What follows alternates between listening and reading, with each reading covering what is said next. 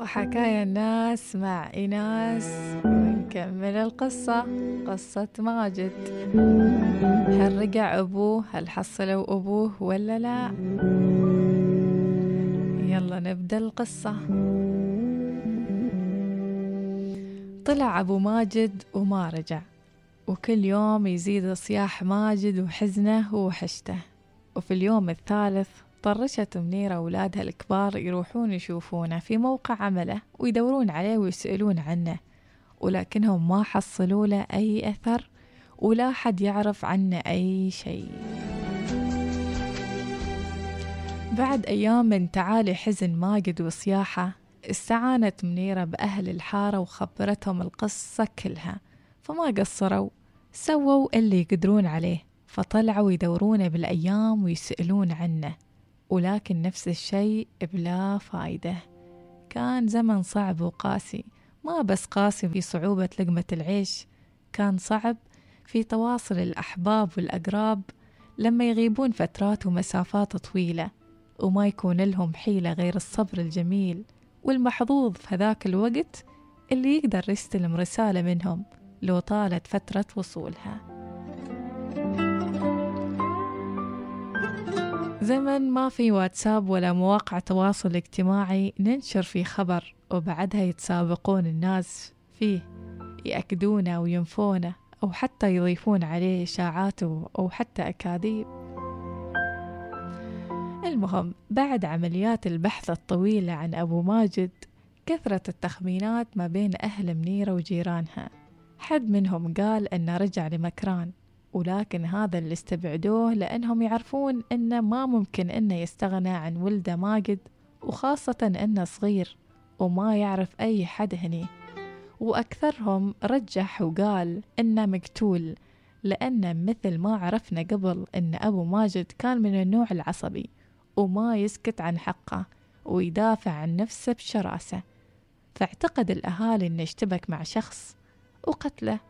وكلها تبقى تأويلات وتكهنات ما لها أساس من الصحة وما حد يعرف شيء عن نهاية قصة أبو ماجد لين اليوم.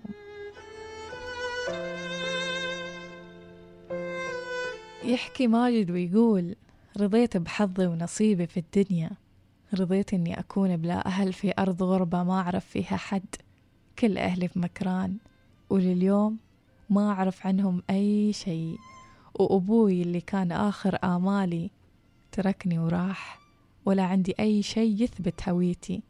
ولولا خالتي منيرة لكان نمت في الشارع وكلني الكلاب لكنها احتوتني أكثر.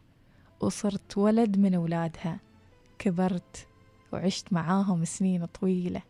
ولما كبرت ووصل عمري 11 سنة نصحتني خالتي منيرة أني أعتمد على نفسي وأشتغل وإن المسؤولية تجاهي صارت أصعب وأكبر من إنها تتحملها مع متطلبات أولادها الكثيرة. وإني وصلت للبلوغ وبناتها يكبرن ولازم أستقر بنفسي بعيد عنهن وأعتمد على نفسي.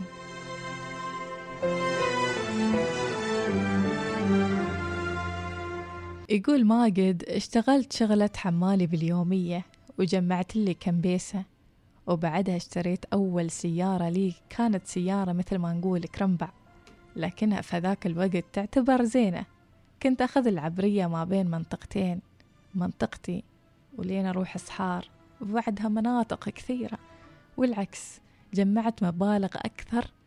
قلت لازم أشتري سيارة pick up كانت تواجهني مشاكل في كل مرة أقرر أشتري سيارة فما عندي أي شيء يثبت هويتي. وما أقدر أسوي أي معاملة. فاشتريت ال pick up باسم أخو خالتي منيرة.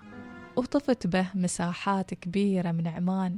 تعرفت من خلال هذه التجربة على ناسها مناطقها الكبيرة حتى إني وصلت لظفار. وبعد ما اشتريت البيك اب قررت إني أتطور أكثر. اشتريت باص باسم خالتي منيرة واشتريت مزرعة علشان أستقر فيها. بنيت لي فيها غرفتين وبعدها كلمت خالة منيرة وطلبت منها طلب خلاني أفكر ألف مرة في الوضع اللي كنت أعيشه ومصيري اللي ما كنت أعرف عنه أي شيء. يا ترى إيش طلب ماجد من منيرة؟ هذا اللي بنعرفه إن شاء الله باكر في تكملة القصة والجزء الأخير من قصة ماجد وإيش نهاية قصة ماجد اللي آه، لين اليوم يعيشها.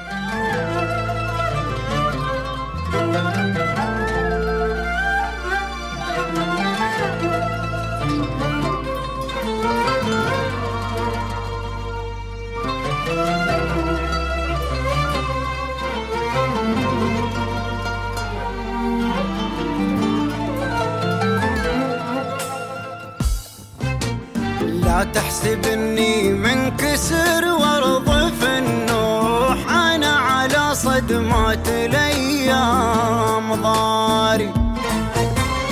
الله خلقني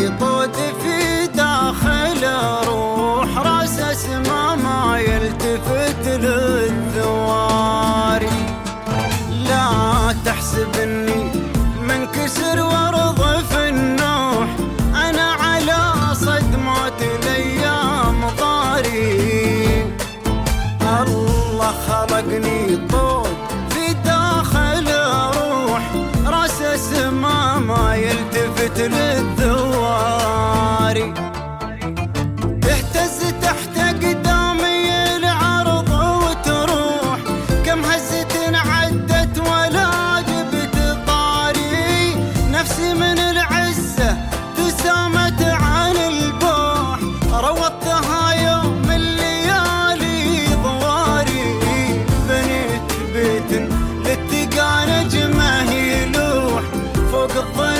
on, who forgot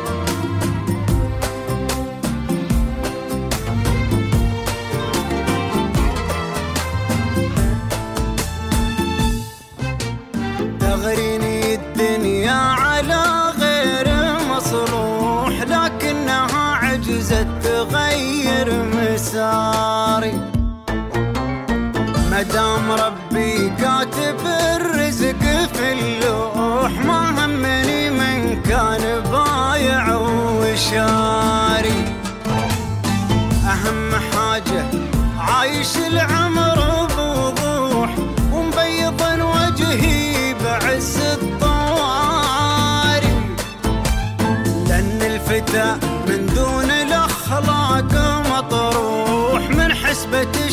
मातमा हमार